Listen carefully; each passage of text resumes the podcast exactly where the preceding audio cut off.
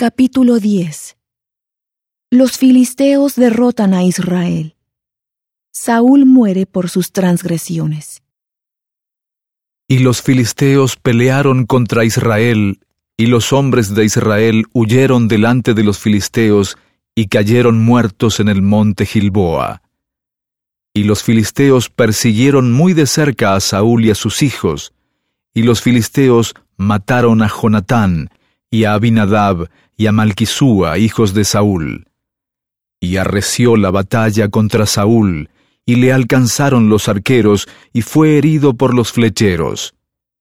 Entonces dijo Saúl a su escudero, Saca tu espada, y traspásame con ella, no sea que vengan estos incircuncisos y hagan escarnio de mí. Pero su escudero no quiso, porque tenía mucho miedo. Entonces Saúl tomó la espada y se echó sobre ella. Y cuando su escudero vio a Saúl muerto, él también se echó sobre su espada y se mató.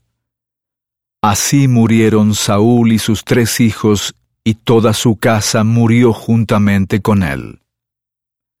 Y cuando todos los hombres de Israel que habitaban en el valle vieron que ellos habían huido y que Saúl y sus hijos habían muerto, dejaron sus ciudades y huyeron. Y vinieron los filisteos, y habitaron en ellas. Y aconteció que al día siguiente, cuando los filisteos fueron a despojar a los muertos, hallaron a Saúl y a sus hijos caídos en el monte Gilboa. Y cuando le hubieron despojado, tomaron su cabeza y sus armas, y enviaron todo a la tierra de los filisteos por todas partes, para dar las buenas nuevas a sus ídolos y al pueblo y pusieron sus armas en el templo de sus dioses, y colgaron su cabeza en el templo de Dagón.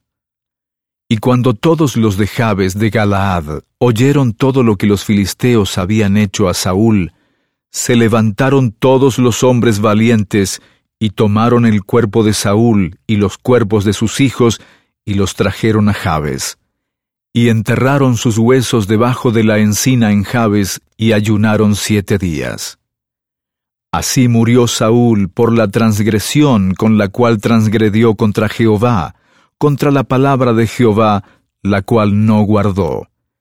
Y también porque consultó a una adivina y le pidió consejo, y no consultó a Jehová. Por esta causa él lo mató, y pasó el reino a David, hijo de Isaí.